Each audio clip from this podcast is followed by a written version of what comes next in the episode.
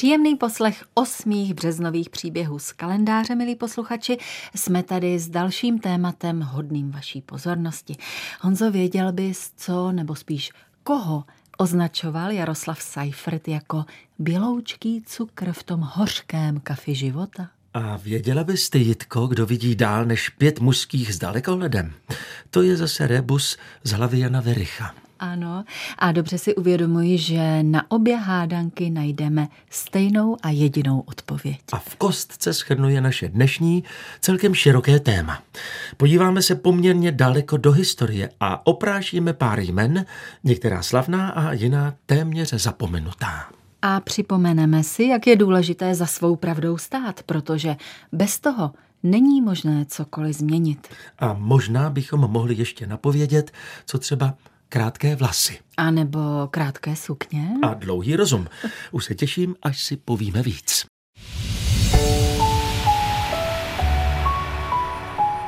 Už jste poznali, milí posluchači, jaké téma bude dnes hlavním tématem v příbězích z kalendáře na dvojce? Je to jednoduché. Pánové Seifert a Verich měli svými poetickými opisy na mysli jednu a tutéž obdivuhodnou bytost, neboli ženu. No a krátké vlasy? A krátké sukně neboli revolučně zkracované ženské šaty, jakožto i nástup nových oděvů, třeba dámských kalhot. Jsou jasné znaky ženské emancipace. O dlouhém rozumu, tedy bystrém úsudku nemluvě, bez něj by žádné změny k lepšímu prostě nenastaly. Jsi upřímný? Ano, vždycky. A právě onu změnu, onen posun k celospolečenskému uznání žen jakožto rovnoprávných bytostí slavíme už dlouhá desetiletí 8. března pod zkratkou MDŽ. Ano, MDŽ, neboli Miláčku, dnes žehlíš. No tak Honzo, to snad raději mířím do županu. To je lepší. Za léta socialismu se u nás totiž podařilo nejen vytvořit slušnou řádku podobných vousatých žertíků, ale hlavně opatřit Mezinárodní den žen úplně jiným kontextem, než jaký měl na začátku. Z oslavy ženského úsilí o dosažení rovnoprávnosti se stalo povinné veselí na pracovištích. A to ženy asi nějak zvlášť nebavilo. Vždyť kdo by chtěl poslouchat výkřiky jako žena údernice je ženou socialistického zítřka. Nebo každá kuchařka musí umět řídit stát. Zkrátka z MDŽ se za těch 40 let stal obskurní svátek, který vlastně málo kdo připomíná v dobrém. Navíc MDŽ za komunismu vytlačil nežádoucí, kapitalistický a prvorepublikový svátek matek, slavený v květnu, který se na starý kontinent dostal ze Spojených států amerických. Jenže i Mezinárodní den žen má přece svoje prapůvodní kořeny v New Yorku, takže to byly soudruzy trochu vedle, ne? Jenže ona byla pro ně oslava všech žen tuze výhodná. Čili proč nezavrhnout jeden svátek a nechopit se toho druhého jako mísi s těstem a neupéct z něj pěknou propagandistickou bábovku. Děkuji pěkně, na tenhle moučník si nechám zajít chuť. Pojďme se zaměřit na to, jak to s Mezinárodním dnem žen vlastně bylo na začátku. Vydržíš to pár minut? Mm-hmm. Utřídíme si informace a k tomu si zahrajeme. Posloucháte Český rozhlas Dvojka, příběhy z kalendáře a povídáme si o Mezinárodním dní žen. Kde jsou jeho kořeny? Inu, na počátku byla jehla. No přesně řečeno jehla v unavené ruce před více než stolety. Úplně konkrétně davy nespokojených newyorských švadlenek, které se na konci února roku 1908 vydali do rozblácených ulic demonstrovat proti nevyhovujícím pracovním podmínkám. Kromě toho, že ženy na počátku minulého století volali po zlepšení pracovních a vůbec životních podmínek, chtěli dosáhnout také zavedení volebního práva pro ženy. Tedy práva, které je pro nás dnes úplně samozřejmé. To je pravda, Honzo, ale žijeme v 21. století a jsme součástí civilizovaného společenství. Mimochodem, ono to s volebním právem žen lec kde trvalo pěkně dlouho. Ku příkladu v takovém Portugalsku bylo zavedeno až v roce 1976. Co Portugalsko v Saudské Arábii teprve před pár lety.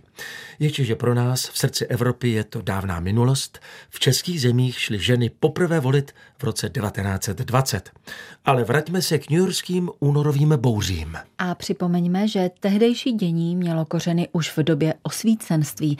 Do té doby datujeme první nespokojené výkřiky sufražetek neboli modrých punčoch. Které toužili řídit své životy podle citátu především buďme hrdinkami a ne oběťmi svého života. Pod tímto heslem se před více než sto lety řítily události vpřed nezadržitelným tempem. Protesty švadlen sice ustaly, ale jejich připomínka se slavila každoročně od roku 1911 jako Den pracujících žen, pozdější MDŽ. Jestli pak tehdy některou z těch švadlenek napadlo, oč pohodlněji by se jim na rozblácených newyorských ulicích demonstrovalo v kalhotách. Hmm, nevím, nevím, možná ano. I když na dámské kalhoty a na Marlene Dietrich, která měla na jejich rozšíření lví podíl, si svět musel ještě pár let počkat.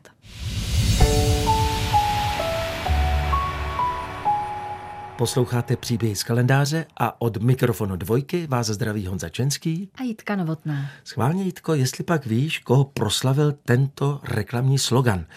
Žena, kterou mohou zbožňovat dokonce i ženy. No přece Marlene Dietrich, herečku, která měla své rázný přístup k životu, módě, i emancipaci. Správně. Právě kvůli své odvaze v otázce oblékání rozhodně patří k našemu dnešnímu tématu. Když se v dobách své největší slávy objevila na obálce modního časopisu v kalhotovém kostýmu, Američanky zavalily obchody s oblečením žádostmi o tu báječnou novotu, dámské kalhoty. Přitom ještě po první světové válce by si byla veřejnost ťukala na čelo, že? A lec jaký vtipálek by nejspíš na božskou Marlen pokřikoval něco jako Hej děvče, chystáš se na výlet na bicyklu. To je pravda. Sportovkyně prosazovaly kalhoty už o mnoho let dřív a říkalo se jim cyklistýnky. Marlen Dietrich nicméně na kolo ani nepomyslela. Navlékla se provokativně do pánského fraku, nasadila cylindr a určila nový světový trend.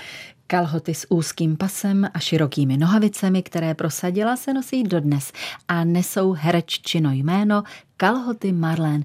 Je to prostě hvězdný kus oděvu. To tedy ano, však taky tyhle kalhoty vešly do dějin jako jeden z nejvýraznějších znaků ženské emancipace. Ve světě módy je prosazovala další slavná žena, kterou netřeba představovat. Francouzská návrhářka Coco Chanel. Ta si už ve 20.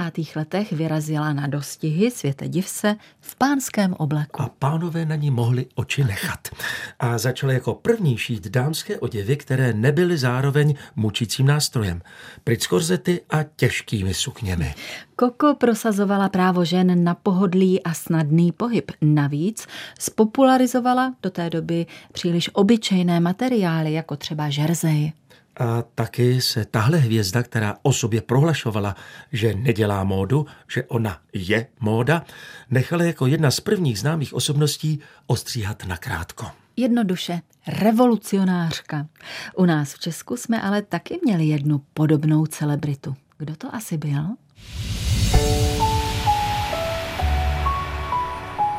Při listování v příbězí z kalendáře jsme se zastavili u data 8. březen, u slavného a téměř zapomenutého svátku něžného pohlaví, u Mezinárodního dne žen. Prapůvodní kořeny jsme našli ve Spojených státech amerických, konkrétně v New Yorku a konkrétně u nespokojených švadlenek, které se na konce února roku 1908 vydali do rozblácených ulic demonstrovat proti nevhodným pracovním podmínkám. Připomněli jsme si, že za práva žen bojovali také slavné osobnosti, jako Marlene Dietrich nebo Coco Chanel. Ve světě zářivých celebrit zůstaneme i u nás, kdy přiblížíme jednu dámu první republiky, která výrazně promlouvala do módního i životního stylu. No a co se týká vlastního MDŽ, zmíníme samozřejmě i to, jak se proměňuje pohled na tento svátek v novodobé české společnosti.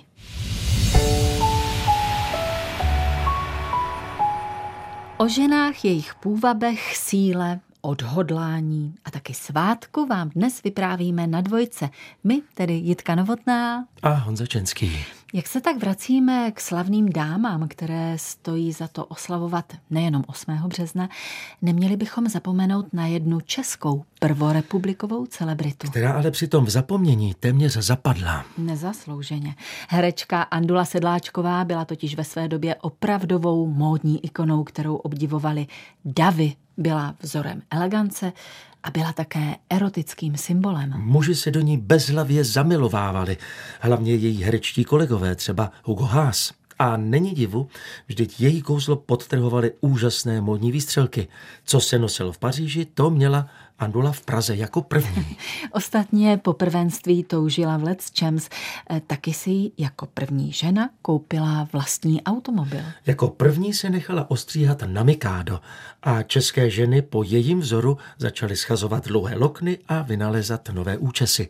Hitem byly nejrůznější druhy vln a vlnek. Nejvíc letěla takzvaná skládaná. Andula Sedláčková byla hvězdou ve velkém stylu. Šila v nejluxusnějších pražských salonech, dnech nosila kožich z ocelota. Ale taky se nechávala fotit v šortkách nebo rajtkách. Prostě správná sportovní emancipovaná žena. Jejíž herecké umění učarovalo třeba Olze Scheinpflugové. A co se týká stylu, všechny hvězdy protektorátního filmu napodobovaly božskou Andulu. Tahle diva Andula se zasloužila i o rozvoj rané kinematografie. Už v roce 1912 založila spolu se svým manželem filmové studio. Před druhou světovou válkou si dokonce otevřela vlastní divadelní scénu. Po vzoru slavné Sáry Bernárové, se kterou Andulu kromě hvězdných manír a velkého talentu spojilo ještě něco. Speciálně pro ně vytvořil divadelní plakát Alfons Mucha. Upoutávku na představení Princezna Hyacinta. Zkrátka, Andula Sedláčková byla vzor horlivě následovaný všemi dámami, které chtěly kráčet s dobou. Co myslíš, Honzo, oslavovali ji 8. března? Tehdy nejspíš ano, ale jak to bylo s MDŽ dál, to si řekneme za chvilku. Na dvojce si v příbězí z kalendáře připomínáme důležitý letopočet 1975. A proč je tak důležitý? Protože v tom roce Organizace spojených národů uznala 8. březen jako Den mezinárodní solidarity žen za rovnoprávnost, spravedlnost, mír a rozvoj. U nás v Česku, tedy v tehdy socialistickém Československu, se nicméně tenhle svátek čím dál víc vyprazňoval. V podstatě se z něj staly povinné oslavy na pracovištích s přemírou alkoholu. A v televizi se zase předháněli slavní herci a zpěváci v gratulacích všem českým ženám. Ale tebe bych si 8. března s kytičkou představit dokázala. Klidně. Kdybychom nasedli do stroje času a podívali se do nějaké takové středně velké obce roku, řekněme 1975. Viděli bychom třeba paní Boženu, která se ráno 8. března s povzdechem souká do sukně a sváteční halenky a nechce se jít do práce. Každopádně nucenému veselí a chlebíčkům a zákuskům a nějaké té limonádě, žluté nebo oranžové, se ani letos nevyhne. Neujde ani pěkné rýmované gratulaci malých pionýrů, jako třeba Parfémem pleť nevoní si, neobléká drahé roby, statné děvče v kombinéze hrdinkou je naší doby. Jde, děkuji, Jitko. Eh, to pro názornost úplně stačí.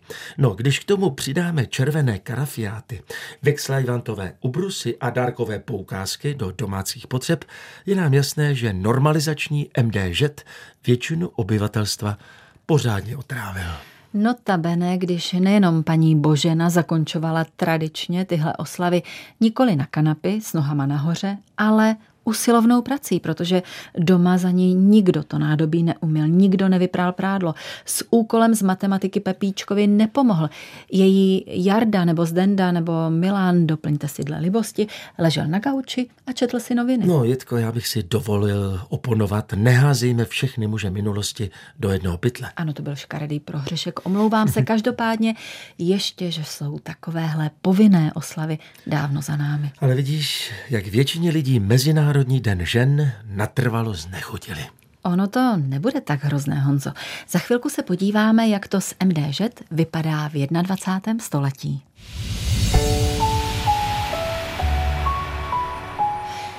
Maminečko moje milá, tobě jsem se narodila, ty máš mě a já mám tebe. Jsi mé slunce, já tvé nebe. Vítko, děkuji. Děkuji za tvořivou připomínku. Po sametové revoluci se u nás na výsluní opět dostal májový svátek matek. Lépe řečeno svrhl Mezinárodní den žen z uměle vytvořeného piedestalu a na několik let, přesně na 14, ho vymazal z kalendáře. Svátek matek je v tom nevině. Prostě MDŽ byl totalitní minulostí poznamenaný natolik, že její poslanci federálního schromáždění s velkou chutí prostě škrtli. Načeš téměř vymizel ze životů obyvatel Československa, potažmo Česka. Jakmile jsme se ale přehoupli do 21. století, Mezinárodní den žen se začal opatrně vracet do obecného povědomí. A některé ženy začaly 8. březen pojímat jako příležitost k pořádné dámské jízdě, k oslavě ženy, ženství a ženskosti, na které muži nemají co dělat. Už žádné nařízené veselí na pracovištích. A taky žádné utěrky a karafiáty. Byť postupem času začíná být 8. březen opět datem, které květinářství podtrhují v kalendáři červeně. A mnohonásobně navyšují objednávku řezaných květin. Jen ty karafiáty prý moc nejdou na odbyt. A přitom jsou to tak hezká květka. jsou to květy z pachutí minulosti kterou očividně oplývá i celý Mezinárodní den žen, minimálně pro řadu ústavních činitelů. Jako významný den byl sice poslanci uzákoněn v roce 2003, ale jen přes velký odpor senátorů. Kteří svůj nesouhlas zdůvodňovali tím, že za socialismu se podařilo původní rozměr svátku zcela znehodnotit. A tak jej chtěli odhodit na smetiště dějin což by byla ale škoda, byla. protože právě na ten původní význam oslavu ženy jako rovnoprávné bytosti bychom neměli zapomínat. Zvláště když slavíme takové významné dny, jako je třeba Mezinárodní den boje proti hluku. Nebo třeba den povědomí o tučňácích, tak ten mám ve zvláštní oblibě. Takže pojďme Mezinárodní den žen omilostnit.